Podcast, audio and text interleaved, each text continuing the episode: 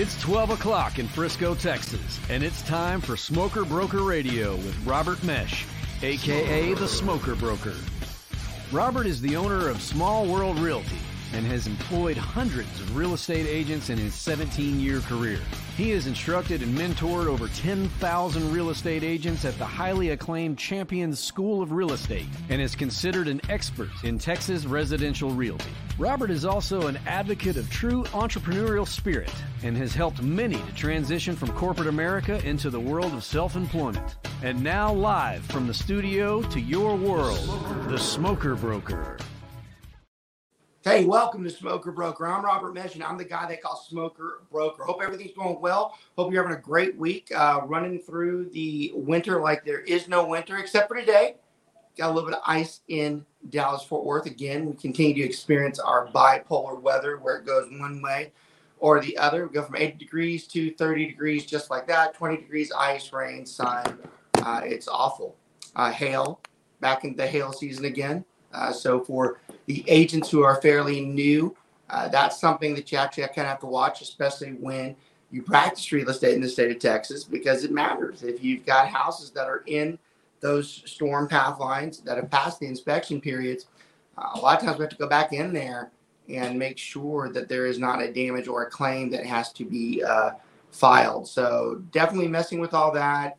It definitely always puts a pause into the way we do our real estate. It's hard for us to get on a normal schedule when we keep going back and forth like that. It's amazing to me how many of the agents, even when the roads are rough, they still get out there because the clamp on the houses right now is so strong and so tight that they have to see houses as they come on the market. And it's amazing what they do uh, uh, to help their clients in those types of situations. And we see that even today where people probably shouldn't be driving on the roads uh, they're out there uh, trying to make it happen. We continue to struggle with a, a low inventory market. Uh, it's really on its probably 18th, 19th month. It looks like it can possibly uh, start easing back as the rates get up, but uh, at this point in time, there really is no sign showing that it's going to close. And we've even had to kind of start looking at other alternatives uh, as to how do we put uh, people the house? In fact, Brent and I was just talking about this a little while ago. You know, some of the alternatives that we've gone to uh, are almost to the extreme, but it's also complemented by how COVID has changed the way people go to work. And in a weird way, it's actually helping to some extent uh, push people further out than they have been a long time. As always, I bring some of my guys on, bring two of my most senior guys over here and two of my longtime friends, Brent Holberg and Mike Dellis. Uh, we are going to talk about inspections today, but before we jump into that, Brent, I do want to talk about some of those alternatives that we've been discussing, and because I think it's worth worthwhile. Why are we discussing pushing further out right now? Why are we considering that maybe it's okay to go further out than we normally have in years previous to this? Because there's nothing available. It's true. It's true. It depends where you're at. Uh, depends which area you're looking at. Why is it okay if we put someone further out? What's changed that that makes that possible?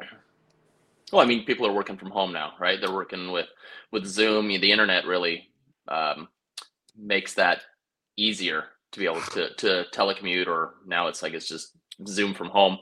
Um, and you know, as as the metroplex expands wider, there's going to be more shopping and grocery stores out there eventually. So the way I see it is if you get further out, you can get ahead of the price increases and get some equity pretty early on as everything expands.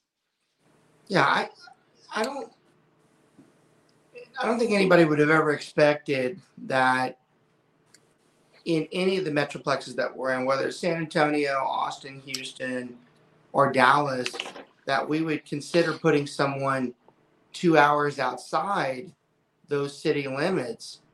But we are, in fact, seeing clients come through asking for that. And they're doing it because what you just said, they they only have to be at work maybe once or twice a week. So they can handle that type of drive if they only have to do it once or twice a week. If it gets them the home that they want, uh, with paying what they want for it. And what most people find is that if they're going out further rural, they're getting a lot more for their money. And to some people, they actually they like it because it's what they wanted. But you also talked about uh, the the bigger problem is that the infrastructure is not there yet for a lot of those places. They don't have the services that many people desire, and I think that's going to be the interesting battle as we move forward the next year as people start spreading further out. How far are they willing to? It's one thing to go to work once or twice a week to drive in. It's another thing to go pick up groceries or have to go to the, the pharmacy uh, when it's like 15 miles away. And when it's icy. And, and it's icy, yeah. it's got today's worse than, uh, you know, you'd almost rather four or five inches of snow than that garbage that's out there today because it looks like it's actually all right and it really isn't. It's not. It's slick. It is. It looks terrible. Um, which I hate days like that. I've had too many bad experiences on stuff like that. And it does make it difficult to make those commutes, and especially on days like ice. So it's frustrating, but it'll also probably, I guess, if you're really looking at it from a um, an academic point of view, one could start arguing that if we really believe those trends push us further out in each of those areas, where do the commercial and construction investors get in and start betting on that is what's going to happen.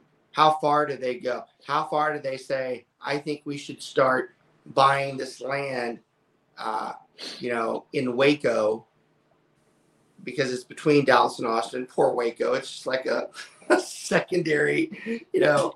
Uh, I use Waco as a punchline to Dallas and Austin because it's as if it's like in the middle of nowhere, which it kind of is. But what happens when we start putting people out, you know, an hour east of Waco, an hour west of Waco, or north of Fredericksburg, uh, outside of Lockhart, uh, you know, almost out to Lufkin? What happens where those infra- that infrastructure? At what point does someone pick up with it? Because it will happen. You know, it does. If it, it's it's a it's an exaggerated example, but if you look at the East Coast, Mean, that's how the East Coast is. If you look at it from DC all the way up into Boston, uh, all those areas are connected. I mean, you have people that do commute from some of those cities because they're so close. And whereas that's not what you would expect to see in Texas at some point, you might see something like that. I mean, I envision a future of Texas where the I 35 corridor and the I 45 corridor all connect, like literally. Well, think about that train. If they ever get that train up and going, that's going to really help a lot. But it, it, but it's just uh, another instance where those areas all connect one way or the other at some point. Yep. And you know anybody who's made the drive between Austin, Houston, and Dallas and San Antonio, it's there's a lot of uh, vacant land as you drive between those cities. You know, at some point, I don't think it's going to be so vacant anymore. And I, I think as the transportation gets quicker and the housing and the infrastructure gets uh, you know more developed, they very well might all be intertwined in another 15 years or so. Yep. Yep. It's possible at least. Okay, we are going to talk about one of our most popular subjects, one of our more popular shows, uh, one of the more informative ones that we do, because it actually is probably one of the most difficult. We talked about inspections. We're actually going to do two phases of this. We're going to talk about uh, the beginning piece of inspections. We'll never have enough time, so we actually break the shows up and we uh, do a second one for the following week. Uh, so we're going to start on it and we're going to continue with it with our next episode that we go through. And we probably could have 10 episodes on inspections if we truly wanted to. But we're going to try to hit the basics of it to give you an understanding as to what you should be doing, at least what you should know. You know, I mentioned that the inspections sometimes are the most difficult piece. A lot of people are surprised by that. Uh, I've been known to say for many years now, I would argue that the inspection negotiation is more difficult than the actual negotiation of the contract itself. And I would also argue that a majority of contracts and deals fail more in the inspection phase than they do anywhere else in the transaction period. So it's a, uh, it's a serious subject. it does depend on how much you know. You could actually be the cause of why it fails, which is why we're doing this show to make sure that you don't step into those pitfalls and that you do know what's right and wrong, at least have a basic understanding as to am I etiquette wise doing this correctly to where it won't lose the deal. So, Mike, walk us through, get us through the step process where we're at when we get to the inspection. What's happened already, uh, timeline or time wise that we're here now?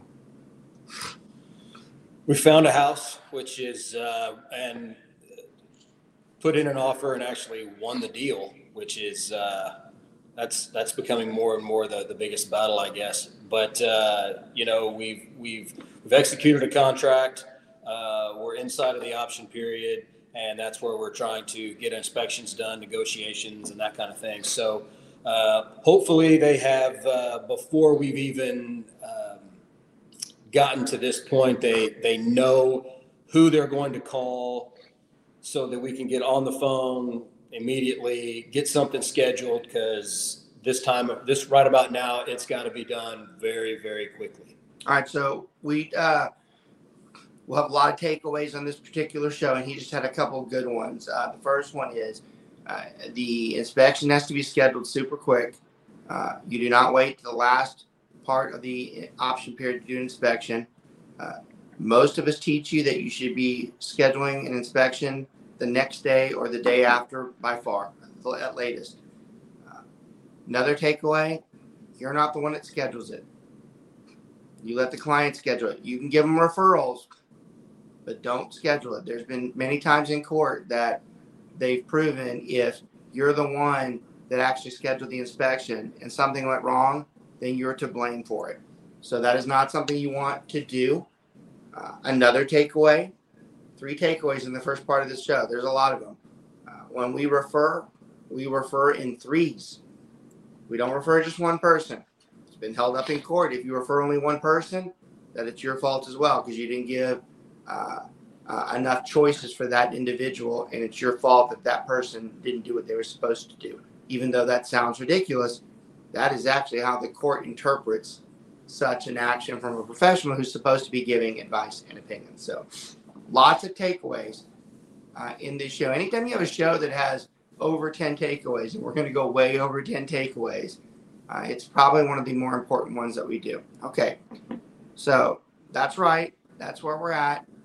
That's where we get to it.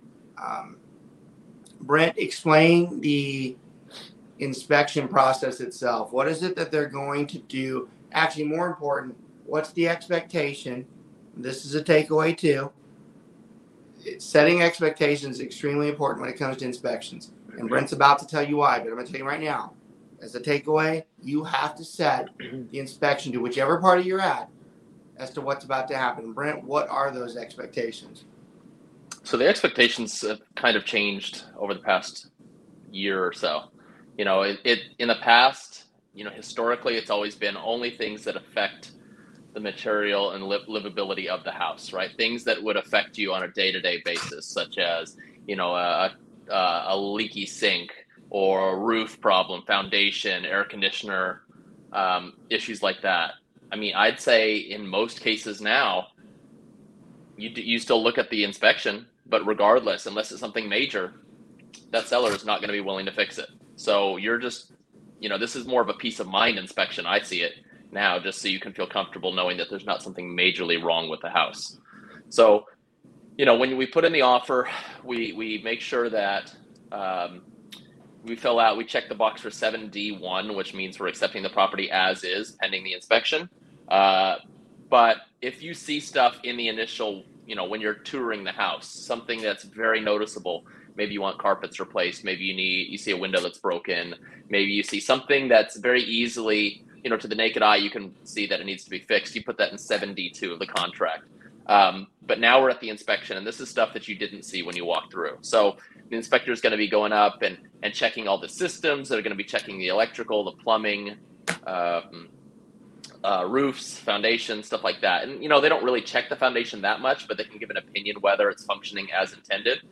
But um, like I said earlier, we're looking for stuff that is going to affect the day-to-day livability of the house. Brent, are these uh, this inspector? I mean, are they specialists in these areas? Yeah, they're. I mean, they're certified by TREC, the. Texas Real Estate Commission. But I mean, are they? Oh, I see what you mean. Yeah, no, it's a it's a general inspection, right? And So they're they're going throughout everything. So basically, if they see an issue with the plumbing, they're going to recommend that you have a plumber come take a look. If you see an issue with the roof, they're going to recommend a roofer, foundation, structural engineer. Same thing. So they're going to give you a very general inspection. Keep going while I digest my ADD medicine. Oh God, I'm going to get some emails later. All right, so um, so I mean, and what Robert's going to definitely dive on more is when the inspection report comes back and there's things that don't affect the livability of the house and it's a code issue. That's going to be one of the things that causes probably the largest amount of deals being uh, deals falling apart because it's not something that really affects the day-to-day uh, livability of the house. All right, good job. Thank you for that, buddy. Um, so Dallas, you're um, um, Mike's a longtime real estate agent, and uh, he actually his expertise is a lot better from uh, when it comes to mechanical things, uh, things are with the house, common sense about uh, what can be done with the house. Uh, he's actually pretty savvy in um, remodeling and looking at things, whereas uh, that's never been my forte or understanding as much. But someone like Mike can walk into a home and he probably can see more than me and Brent because we're just looking at it from a general standpoint, but he might actually know if there's issues. And, and at times it does help if you have that type of uh, uh, understanding and knowledge. It makes it easier to do the inspection because there's a difference between there's something being really wrong and is it maybe just a, a, a, a, a coincidence that makes us feel that something is a real issue. So, for example, we get this all the time. And this is a great takeaway for anybody that's out there. It's going to be one of many inside this just topic alone. Um, everybody, when they go through, they see a crack in their house. This will help the general public too. You see a crack like in the corner of, your, of, uh, of the wall or the corner of a room. Everybody thinks a crack is just an automatic response to, oh, I have foundation problems. Oh, that is like one out of a thousand things that would have to go wrong for your foundation to really have issues. It is extremely common in the state of Texas for us to have settling cracks. We have extremely hard soil. You have a bunch of brick and cement, tons of weight that's been put on it. We go through drought seasons. It's only common sense that the house is going to be put down and eventually sink a tad and it moves that material. That doesn't mean you have a foundation issue. A lot of times, it takes multiple things for you to say there's a foundation. For instance, you might have spider cracks, and that it, it- you could have foundation issues, but it's not because of the spider crack. Have a spider crack, have stair step in the mortar cracks out in the brick, have separation between the soil and the foundation that's bigger than a half an inch, those all together might say that there's a foundation issue. Doors that are jammed, windows that are jammed, those by themselves are not foundation issues, but all together they could present a problem. So, one of the most immature and unknowledgeable things that anybody does from a client standpoint or general public standpoint or an owner standpoint is to make the assumption that I have foundation problems just because of that. Something we see a lot too is where a owner asks us, or they do it on their set on their own. They go through and they do an inspection just because they saw a spider crack. Yo, you don't want to go do a foundation inspection or a structural inspection on your home just because there's a spider crack. Because now you just invited somebody to come in and write a dossier about what's wrong with the house when there really was nothing wrong, and now you got to disclose it. And I'm going to tell you, it scares people when they see foundation reports. It shouldn't, but it does. They don't want to see it because the moment they see it, they're like, oh, there's something wrong with the foundation. No, no, no. I did it because it's okay. Well, why the hell did you do it if it was okay? Why'd you get an inspection? You know, I think one thing that becomes an issue is you you talked about it earlier is when a home inspector goes through, they're giving a very general inspection, but they're licensed to do it. And I think a lot of agents will come in and give their opinion as far as they'll say, "Oh, this house has foundation issues," or "Oh, the foundation's fine," and they are not licensed to do that. That's, and that's that, a good way to get That's where we're going with this. That's the problem. I'm trying to hurry this that, up. That that's the problem. idiots. Both these guys idiots. That that's the problem. And, you know, it's funny. 21 years into this, and I don't know if it's because I'm getting older. Maybe I'm getting more irritated. The guys know they can sense my irritation before this. I was having microphone problems, and I lost it. Uh, maybe that's uh, I don't know what it is, but the more I do this, I'm starting to get more irritated with the fact that it really is the agent that causes most of the problems and the shit that we do. And that's the person that's supposed to be helping. The agent is supposed to be helping. And the more I do it, the more issues that we see, it's because the agent screwed it up. You know, I don't know if it's a curse or a blessing to run a brokerage, the size that I have, and that because I see all the stuff that comes through. So on a daily basis, I see all the BS that comes through. I see the good and the bad. But when I see it all, it, it gives me a terrible reflection of what some of the agents do. And I'm proud of this. It ain't mine. Mine are not the issue.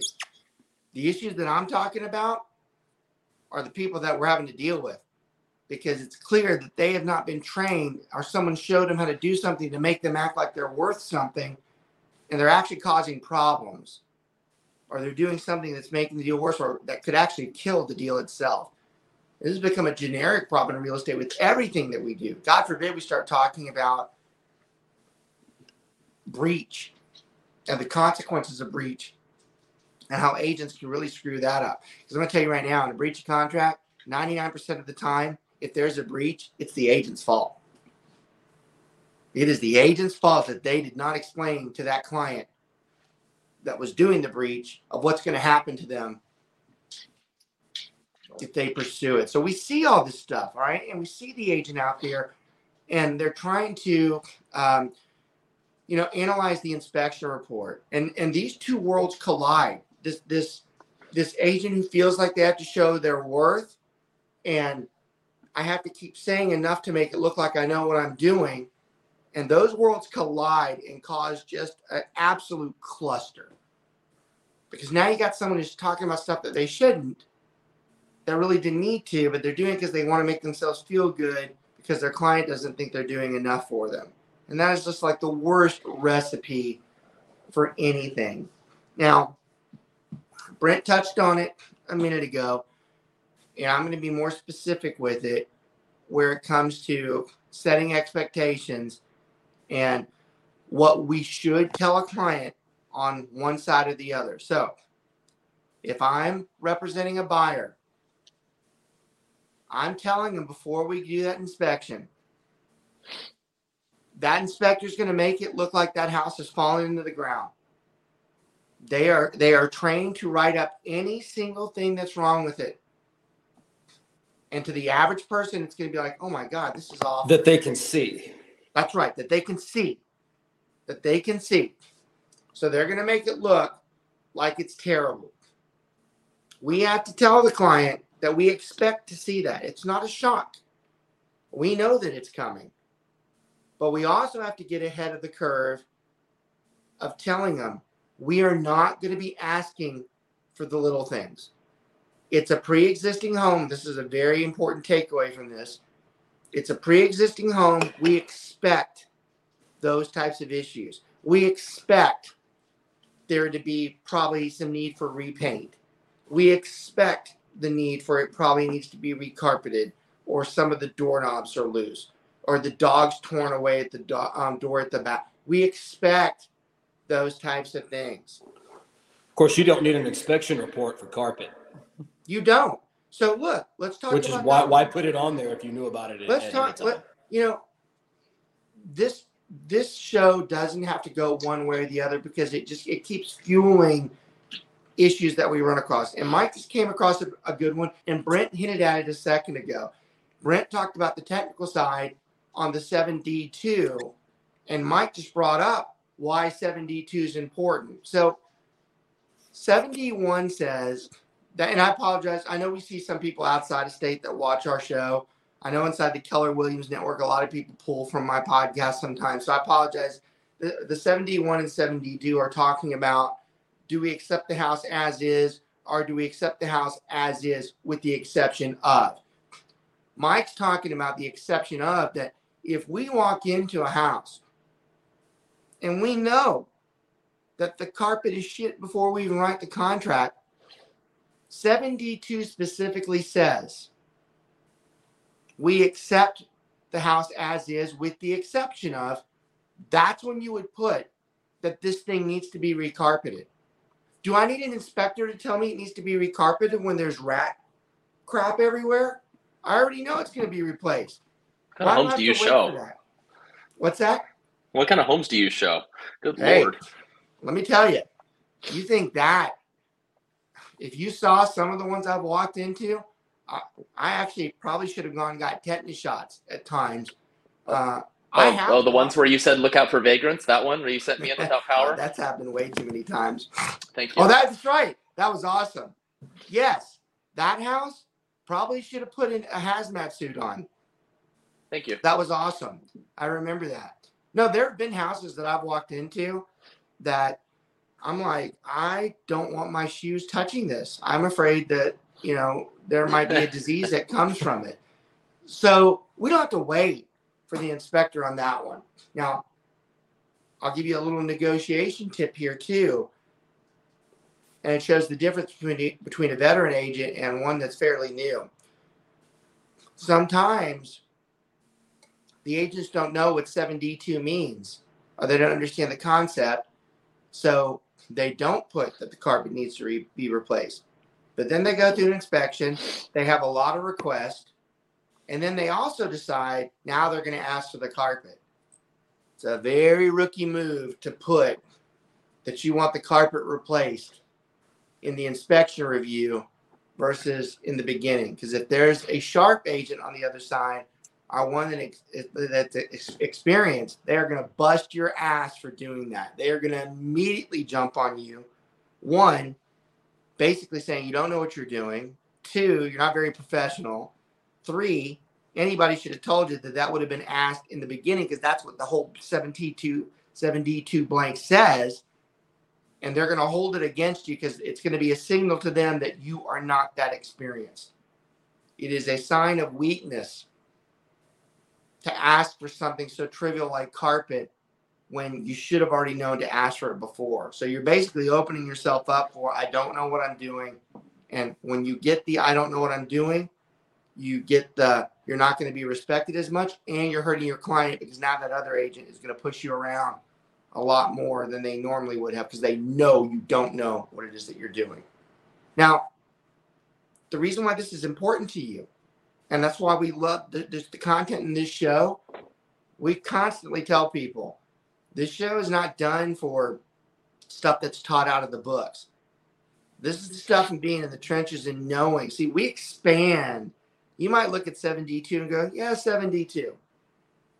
7D2 has a much more powerful message and understanding in the contract and the negotiation itself. You have to understand these things to be a better agent. You have to understand these things to be better than the person you're dealing with. That's why we pride the fact that our SW archivist is very well trained and very well educated on these things because they know better. They know that when they see that, that they're not supposed to ask things like that because it sends a bad message. And that message could hurt their client. All right. So I love the 7D2 conversation. Um, some of the more obvious things, like if the seller's disclosure has something that says client recently got foundation inspection, five piers need to be added, will be repaired. That should go on 7D2. The client already said that the seller already said they know it has to be fixed. So why would we wait to negotiate that when they already said they're going to do it? That should go in 72. The things that we know, Mike said it best, the things that we see that we know are a problem need to go on there. The reason why we're doing the inspection is we're trying to catch the things that we didn't see before. And even then, sometimes that's missed, especially when it comes to WDI, wood destroying insects. Sometimes even the inspector doesn't catch through that. So, love that conversation. Back to the expectation piece. If it's the buyer, we're telling them we are going to ask them for the things that we need day to day. So if the air conditioner's not working, if the heater's not working, if the shower's not working, if the stove's not working, these are things that we use on a daily basis. If the inspection shows that one of those things is not working correctly or is is uh, in, in need of repair, it is customary to ask the seller to fix that. Those are things that we're going to ask them. Now, where this gets tricky and it's a longer conversation is when we get into the areas that are safety hazards and the buyer feels the need that they have to be requested because they affect safety. Mike, what are some of those issues? You're pretty you're pretty savvy on some of the uh, code things that because the code says they now need to be fixed, it didn't need they mean they needed to be fixed 20 years ago. What are some of those examples that cause us issues in this repair negotiation? For the things that were that are older or things Yeah, that like code or just like the general GFCI safety. stuff, right? Do it. Like the GFCI stuff.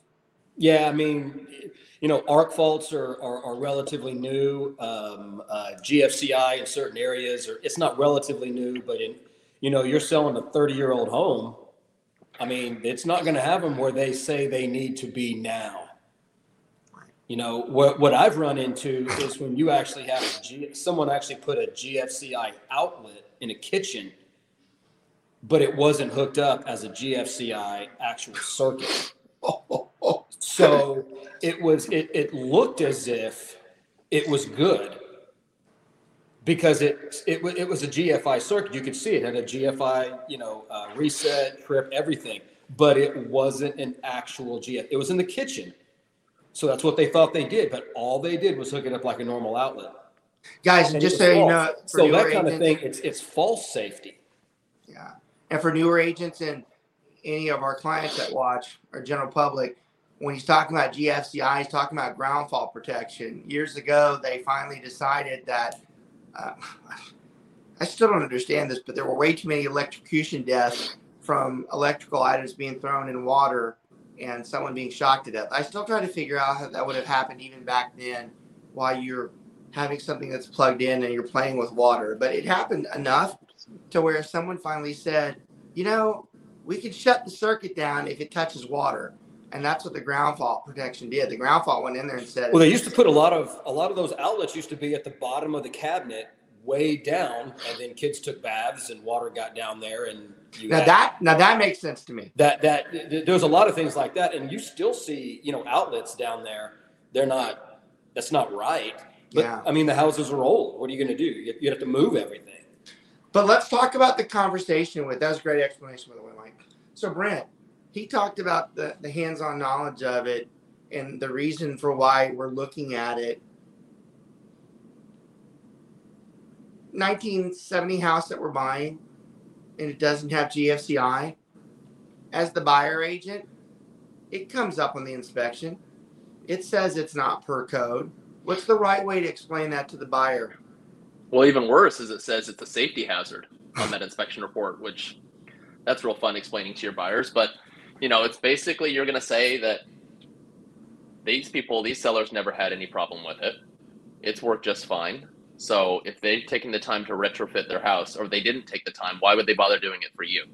You know, if that's something that's important to you, once you move in, you're more than welcome to do it. But if it ain't broke, don't fix it.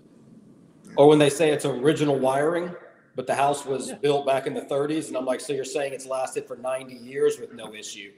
That is really good. Both of y'all fantastic. Uh, always makes me proud to be with y'all. Y'all learned so much over the years. You, just like do it nonchalant.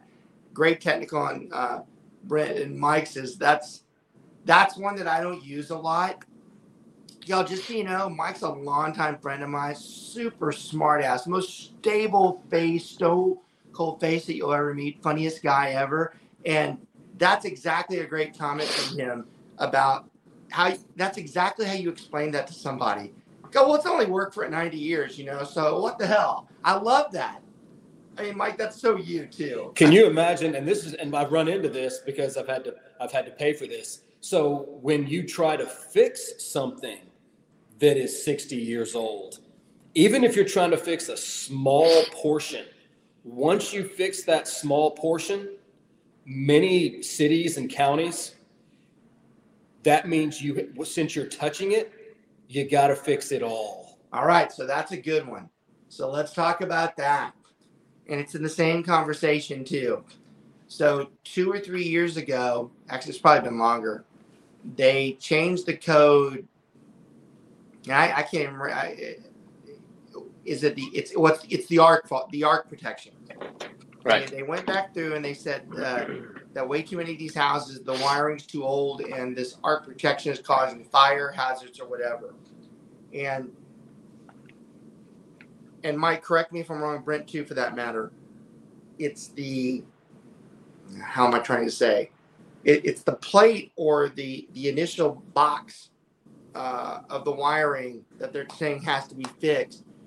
But some people go to, like you said, Mike, they're like, well, all of it has to be replaced. Well, a lot of times, if you put something new on something that was old, it's going to make it more dangerous than it was before, just because of what Mike said. It's been working for 90 years now, but now you you screwed with it. You know, it's kind of like the old don't don't screw with it if it ain't broken. You know. Now, and, if it's a new issue on old equipment, that can cause bad things. That's a different issue. It worked for 90 years because it was sealed properly. It was, you know, or sealed up, maybe not properly in today's standards, but sealed up. But but now it's not because of a tree limb fell on it. Well, yeah, now something has to be done.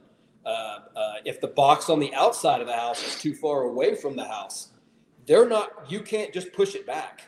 Right. You got to kill the power. Once you push that box back, City of Denton means you have to have a new panel. Right. Let's talk about the uh, panels. Uh, Brent, we see this every once in a while, right? We see where which one is it? Is it the Fed Pacific one? Is that right? Yeah, yeah, that's one of them, and the other one I can't remember the other. Uh, Actually, talk box, about it. Talk about talk about when we see that on a report. What what is it that the inspector typically well, is, is telling us to do? To be fair, as a good agent, when you're doing that initial walk, if you happen to look at that box you should see that and notice that and be like, hey, just so you know, this will probably get flagged. These uh, these boxes are known to cause fires, um, and this is something that either you're going to ask that seller to replace or you're going to want to do it on your own as soon as you take over. Um, so, I mean, those those are things that that seller is going to say, well, there's nothing wrong with it. You know, there hasn't been a problem, but there's also a good chance that it could be a fire. So that's where you're going to have a negotiation and make sure you prep your buyer that they might want to replace it on their own. And I like the way Brent presents it. I would tweak it a little bit. I, he didn't like my I, answer. I don't go as far as the uh, uh, telling them that it will cause that it, it, probably could cause a fire or it would cause a fire. I more take the route of, hey, look, it's happened. It's been flagged as that it's dangerous. But on the other hand, that panel's been working for just like Mike said, it's been working for 90 years now. You know, I I'm not asking the seller to fix it just because it got flagged on there if you're a paranoid type and you feel like it needs to be redone, then like Brent said, you better be thinking about how much is it going to cost for you to do that. But to ask the seller to do it, it's not good etiquette. And Brent said it perfectly a little while ago. Why should they fix something for you that they've been living with for 30 or 40 years? I mean, why, what makes you special? And I'll tell you, a lot of people don't catch this, but common sense sometimes doesn't set in when you're asking somebody to do that. If you really look at it from another perspective, let's say you tell a seller, look, I want that fixed, or worse, you start pitching a fit and even threaten to back out. Because look, it's a safety hazard. I have kids. I want it fixed. You're basically telling the seller in a different way, hey, you're a dumbass for living like that for all these years. You're stupid.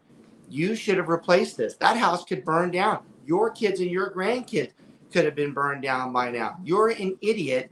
I want it fixed. Do you That's include that in your other offer letter? saying that. What's that, Brent? Did you include that in your offer letter? Good. But Zinsco. see, it's, it's Zinsco was important the other to one. realize that there's a completely different different tone of voice and, and, and thought process to something that should be fixed or you want fixed beforehand or that you should really put thought into fix a little bit later on down the road yourself, but now you know about it. Like a, a Freon or a 410 AC. He's going to tell you if it's the old Freon and it's going to be more expensive to repair. There may not be parts and et cetera, et cetera. And you may want to in the next few years, you know, put it convert it over to a 410 unit, but they're not going to pay to do it. Yeah. The, And, the, and, the seller's not going to pay it for you. and that's a great way to put it. It's, it's really another takeaway and really the theme of what we're discussing here. This is a pre existing home. If you've got a client that's a buyer that is constantly just asking for everything and every single thing bothers them, at some point you have to turn and go, why are you buying a pre existing home? I mean, you bitch about everything. It's obvious that none of that's going to please you. This is not a new purchase. You know, these are things that are expected. You can't go into a home that was built in 1968 and expect it to have had a pre a, a- complete remodel. There's going to be something in that home that's old. Garage doors, reversing That's right. those things. Yeah. the doors the the water heater might be on the on the on the garage floor oh god forbid you know that's my favorite that now it's code that the water heater's 12 uh, that's a foot off the ground who gives a damn if it's in the garage what does it matter Yep. yeah that's my favorite request well I've got So- one on the ground and one 18 inches high. yeah Uh, that's it. Wow. Whoa. I, I always like to go, let me give you a really good hint. Whether it's a foot above or not, when it busts, it's everywhere. It's going no matter where. It's gonna happen. That's another funny thing too. I enjoy the uh I love the overfill pan. Th- That Mhm. just kills me. You know, Yep. you have so many people, well, it it it doesn't have a pan it needs to. I'm like, I'll give you a hint. It doesn't make a shit worth of difference with that pan. If that water heater busted, the water's going to be everywhere from here to Kingdom Come. Yep. The pan's just an alert system that if you're in the house, that maybe you might be able to catch it. But if you're gone, it, nothing's going to stop. And if the and if the unit doesn't have an automatic water shut off, That's right. it's not just the water in the in the tank, it's the water that's hooked up to the tank.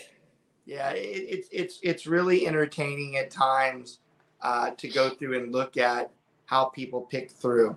So look, y'all, I told you that this conversation's a long one, and it, doesn't even do it justice. There is no stopping point for us ever officially when it comes to inspection. I told you we're going to break these shows up into two pieces, and that's exactly what we're going to do.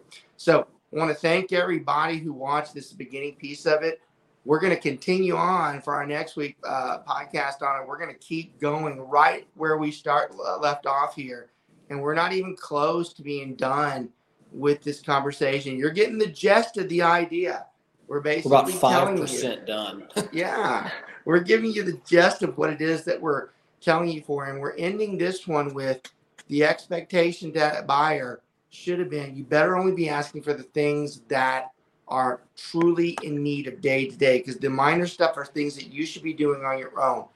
On the next week's show, we're going to actually tell you why that's important. We're going to tell you why you have to ask it like that from a negotiation standpoint. So, as always, thank y'all for watching. Hope you all have a good rest of the week. We'll catch up with y'all soon. Uh, this is a really good episode to share with somebody else that struggles with inspections, friends, other peer real estate agents always pass this one along to them because this one's a real educational one for them and all. Thanks for watching. We'll catch up with you guys next week.